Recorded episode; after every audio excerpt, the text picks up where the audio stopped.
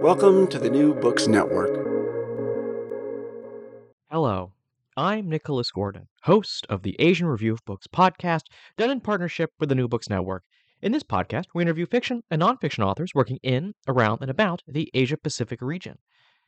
The East India Company was a unique entity in world history. More than just a commercial enterprise, the company tried to act as its own government.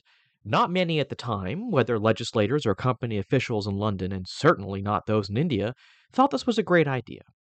As Joshua Ehrlich notes in his book, The East India Company and the Politics of Knowledge, the company hit upon a novel justification for its work.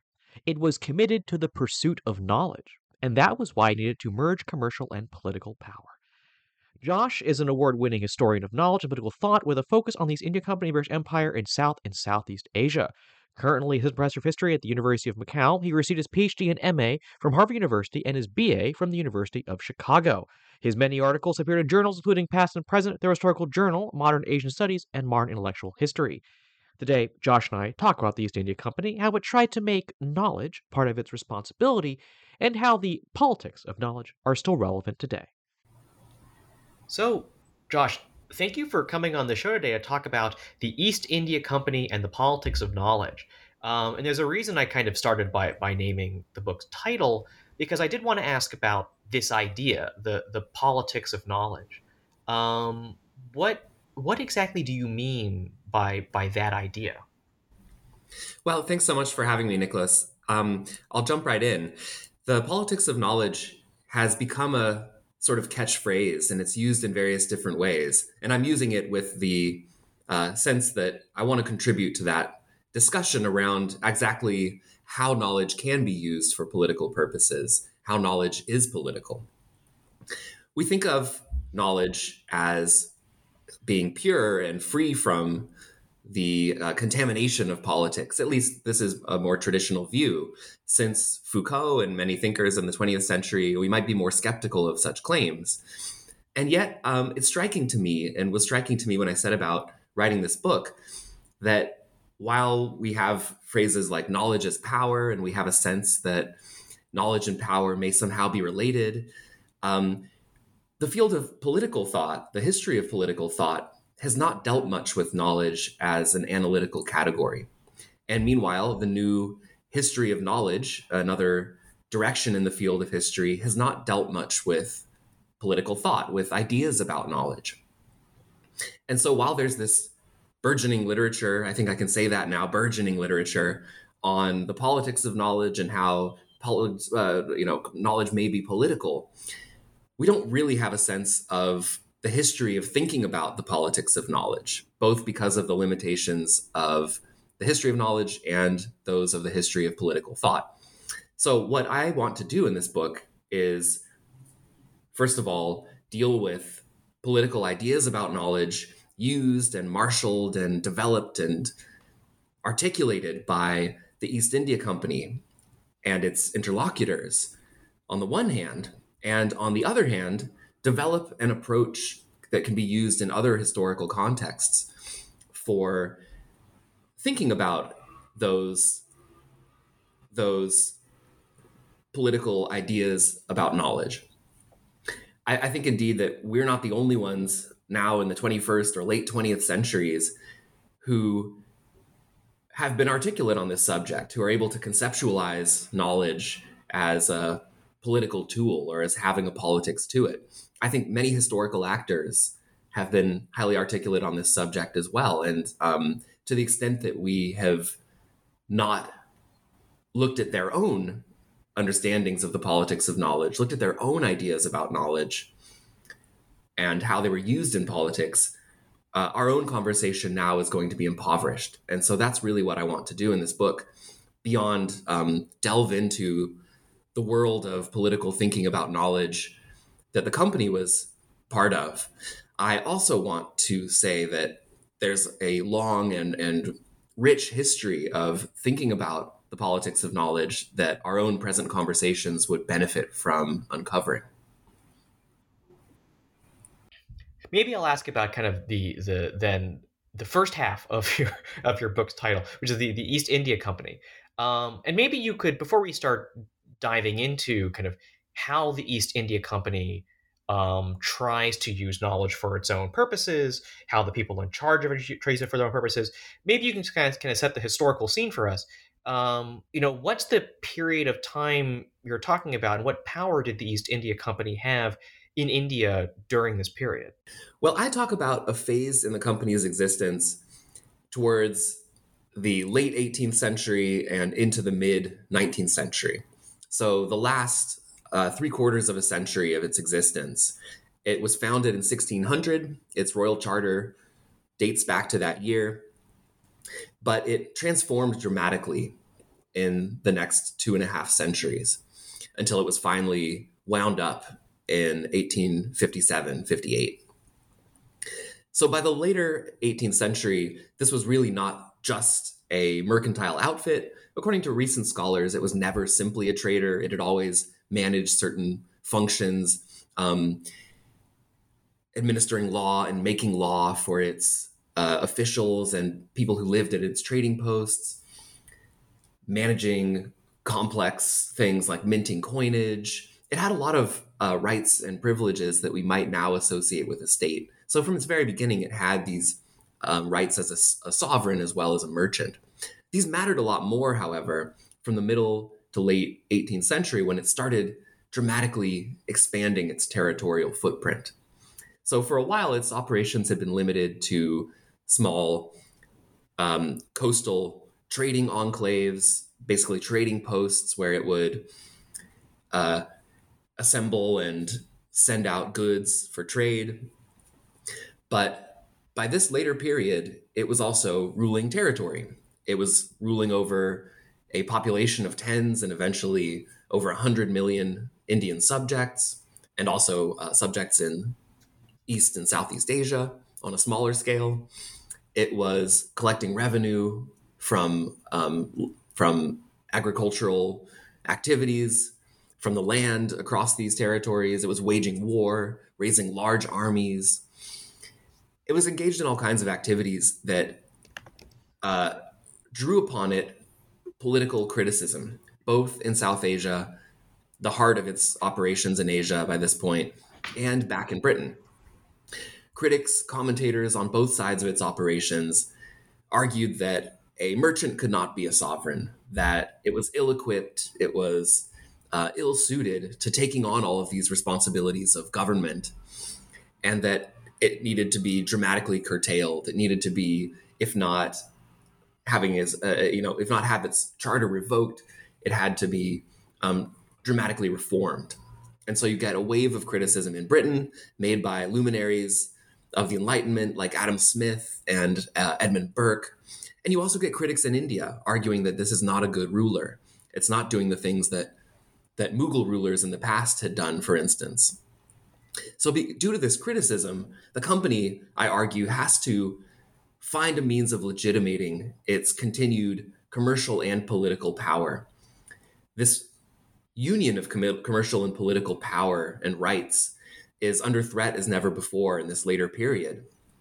And it needs political languages, political ideas to legitimize itself. And that's where it turns to knowledge. Well, then let's let's talk about knowledge then. Um, so, you know, why did the people in charge of the East India Company, at least in India, care about knowledge so much? How did that help there and the East India Company's goals? Knowledge had always been a part of the East India Company's activities since its very origins.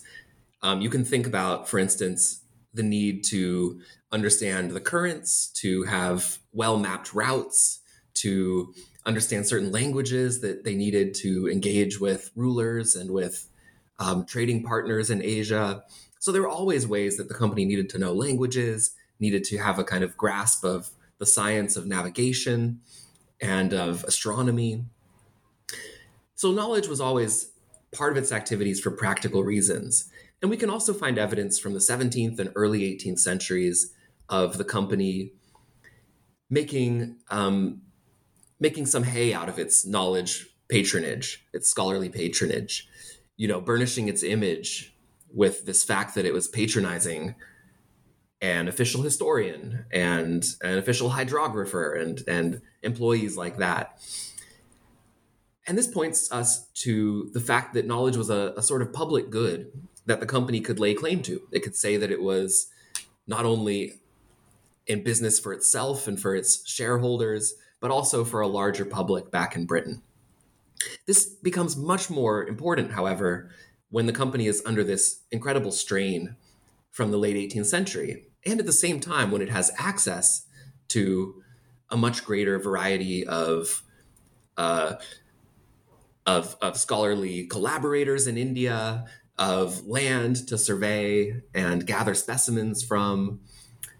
When it's established as a much bigger operation in India, it has access to more knowledge, and it's also under greater strain in this period and needs to stress even more all the public good that it's contributing to, that it's providing. And this is where knowledge comes in. So the East India Company's first Governor General of Bengal, who's supposed to assert its power in a newly direct way in this large province in East India, which the company has conquered and uh, really made its foothold for further expansion. This Governor General, Warren Hastings, is the one who articulates what he calls a system of conciliation. This is a way that he's going to use knowledge to buttress this embattled company. He says that by patronizing European scholar officials in the company's employ and Indian scholarly elites that it has access to, he's going to pacify, he's going to win over political classes, both in Britain, who are often connected with these scholar officials and interested in what they're publishing, interested in the knowledge they're sending back, and political classes in India, who are similarly connected with these Indian scholarly elites, largely pundits, Hindu learned elites, and Malvis, uh, Muslim learned elites. So Hastings says that all of his scholarly patronage, which ranges from building a madrasa to sending expeditions to Bhutan and Tibet to compiling Indian laws, all of this has a political purpose. Its purpose is to conciliate these political classes in Britain and in India. Conciliate is an interesting term. It's an interesting concept. It is rooted in both British and Indian political thought. So we can find that people like Edmund Burke are using this term to talk about how to manage a large political community. Burke famously uses it in the context of a speech on these restive American colonies that are at the verge, when he's making the speech, of going to war and breaking away from Britain. He talks about the need to barter, truck, and huckster, to deal in a commercial way with these colonies. Um, even a great despotic government, uh, a grand empire, he argues in Parliament, needs to act kind of like a merchant. So conciliation in this use by Burke is a kind of commercial mode of politics. At the same time, it has a double definition. It's something that a king can do. It's something that a great ruler can do, winning over subjects, condescending to them, and bringing them on board. And so this very term mixes the two functions of, or at least blurs the two functions of, sovereign and merchant, something that's very appropriate for a company state, for the East India Company, which is both a sovereign and a merchant. So it's rooted in both British and Indian political thought. I didn't mention the Indian side of the equation, but there's a concept that comes from Persian called Sulikul, which was famously deployed by Mughal rulers and often translated in this time as conciliation. So there's a South Asian, an Indian side uh, to the, the lineage here for this concept. And it also, conciliation does, blurs the roles of merchant and sovereign. It combines them, and thus all the more supports the company's state, the very thing that is so much needed at this time of, of great pressure and criticism on the company. And so Hastings marshals these ideas about patronizing scholars into what he calls a system of conciliation. He has such success with this, um, spreading this idea and enacting it, that it remains influential in company politics for much of the next sixty years. This is really the astonishing thing, is that this has a long afterlife, even after Hastings returns to Britain in seventeen eighty-five. So, I mean, so that's kind of the level at the top. Then does this view get institutionalized in, in the company? I mean, how how are kind of lower level staff, uh, so like not not necessarily the guys in charge, how how do they start um, kind of trying to to to gather this knowledge to kind of to kind of to kind of work towards these objectives?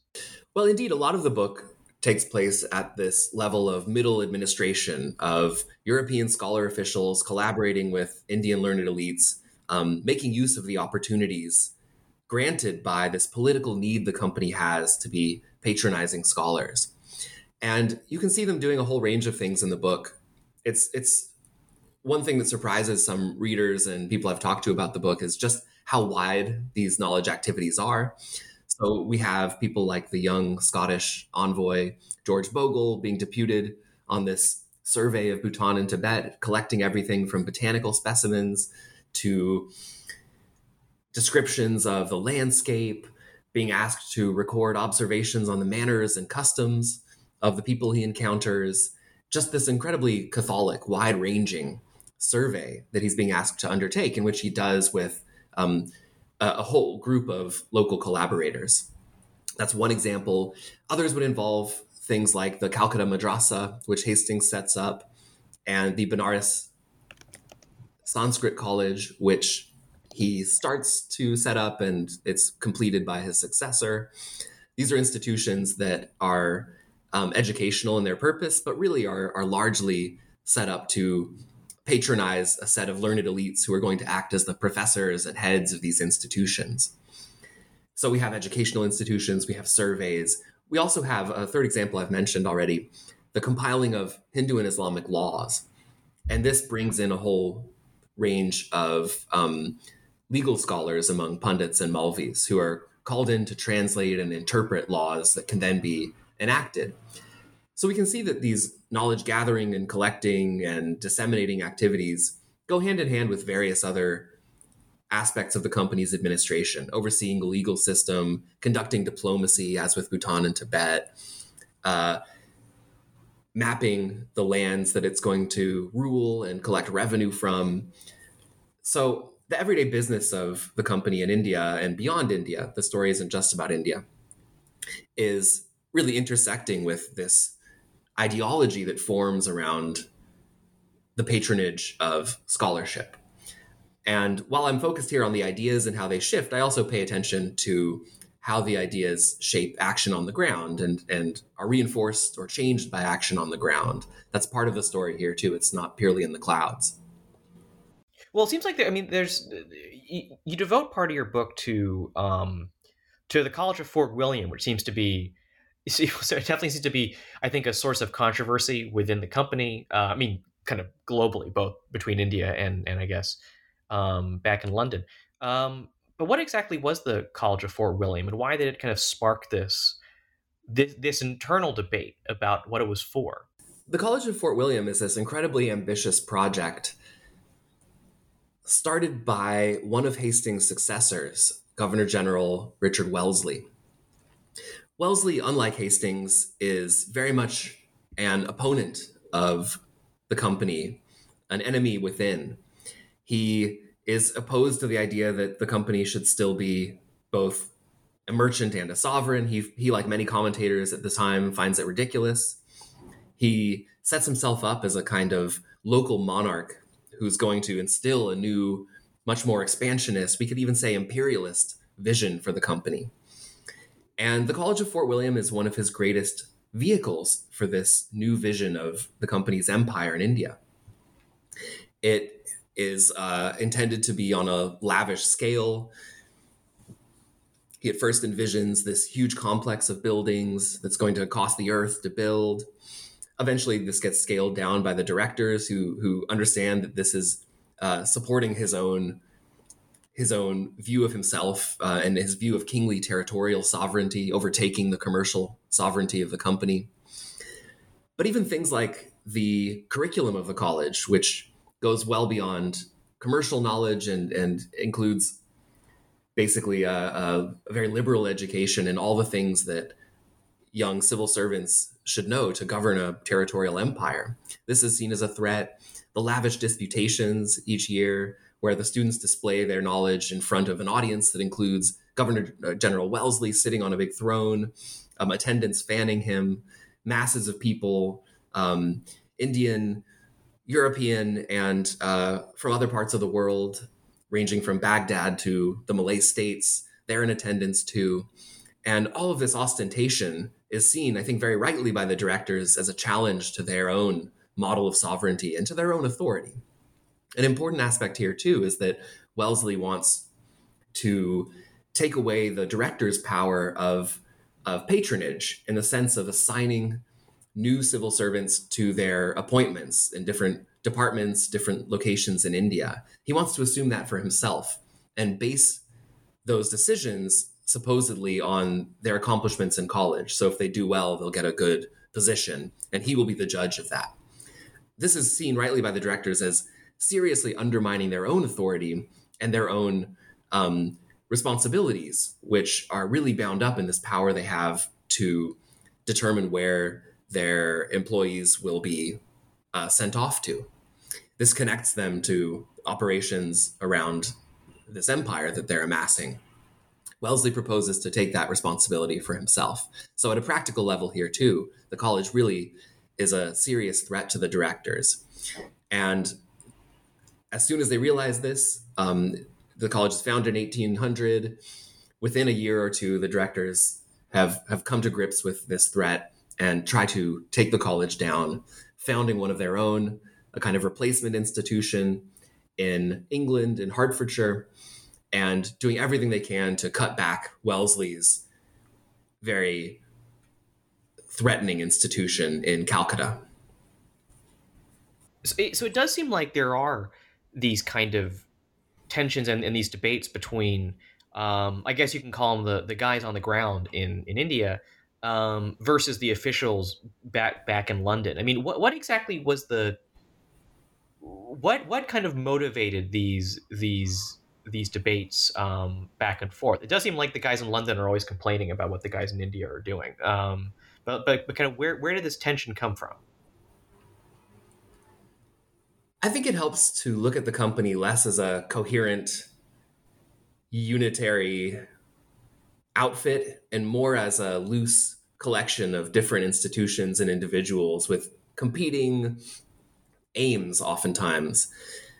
And one of the most enduring frictions, as you suggest, was between the court of directors, ostensibly the real power holders in the company back in London at their headquarters in East India House at Leadenhall Street, and their delegates, their representatives on the ground in India and, and more broadly around Asia.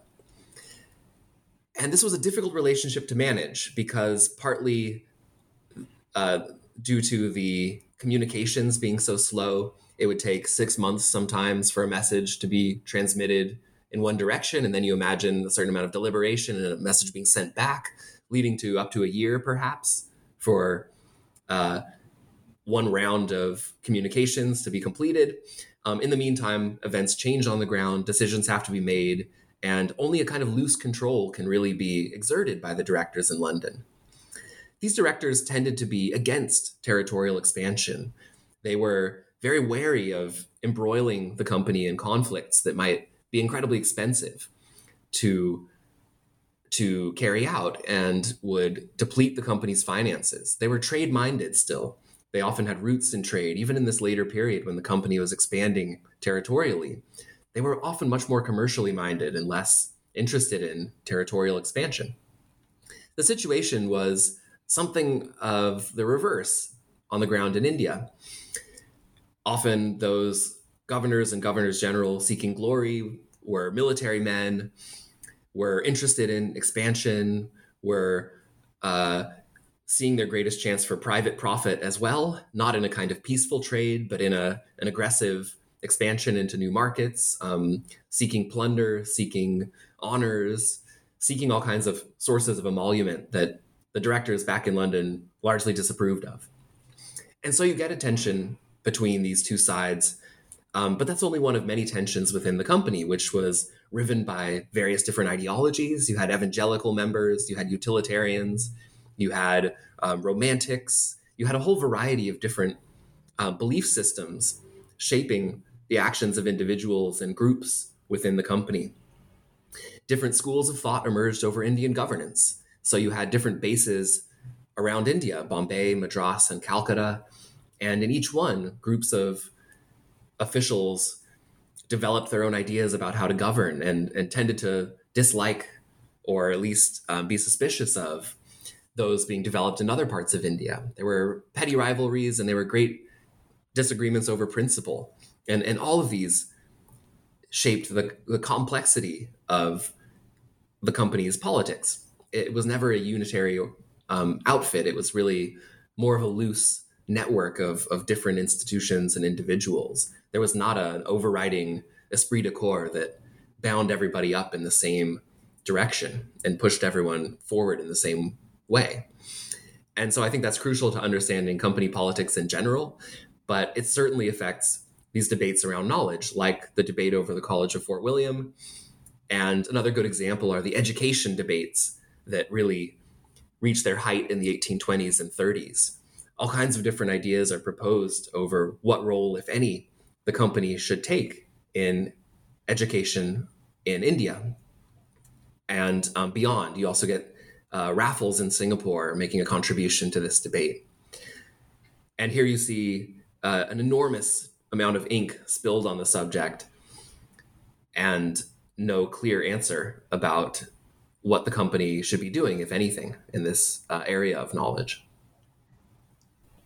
So I want to I want to kind of end by by jumping to jumping to the to the present day, um, and in your book, and both in your introduction and your, and your, and your conclusions, you draw some modern parallels um, with how the East India Company thought about knowledge, focused on knowledge, and the way that companies today. I mean, obviously they're very different; they're constituted very differently. Knowledge means something else today. But but but you do see some parallels between um, what the East India Company did and what companies do today.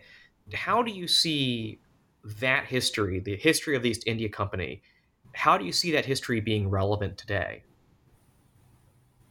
Well, you're right to mention some caveats here. We don't have anything exactly like the company state today, this form of um, blended sovereign and commercial power. Corporations today are a bit different. But we do have a situation, I think, today of uh, blurred lines between the respective roles of states and corporations. We do have a situation where business corporations are encroaching on many of the domains long claimed by the state. And I think actually the greatest area of such encroachment is knowledge. If you look at education at different levels, if you look at academic publishing and scientific publishing, if you look at scientific research and medical research. These are all areas where we see for-profit companies taking a large role and um, shaking up what had seemed to be the role of states. These seemed to be um, knowledge domains where the state played a leading role, and now we have companies actually coming to play a prominent, um, some would say more important role.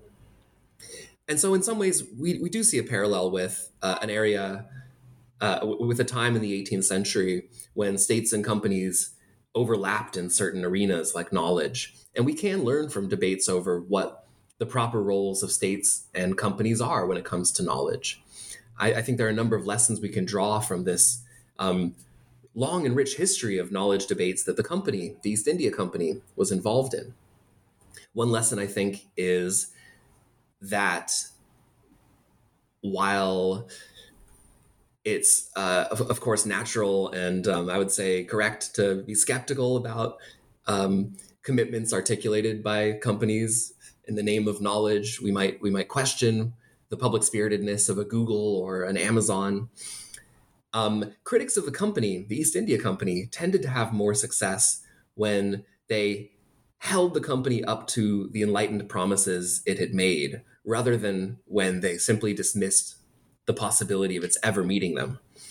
Um, as a tactical matter, it seems more likely to, uh, you know, reform these companies when it comes to their knowledge activities, rather than try to get them out of the knowledge business altogether or dismiss the possibility of them playing any positive role. And um, I, I have this sense also because taking a long view, it's by no means the fact that states have always been seen as the natural caretakers of knowledge. Um, they've really come to be seen as the leaders of the knowledge order only since the nineteenth century at the earliest. Before that, um, you see companies among many other kinds of organizations playing these roles, and you see much more blurred lines when it comes to who should be educating, who should be patronizing scholars, who should be supporting research and publications. And it's by no means clear to me that states are always going to play this role in the future. Um, we may be entering an era when the roles of states and corporations, again, are in are in flux. And so I, I think for those who care about knowledge and um, want knowledge to be a public good, it's it's helpful to articulate those aims without dismissing the possibility of, you know, multiple kinds of institutions and organizations contributing to them.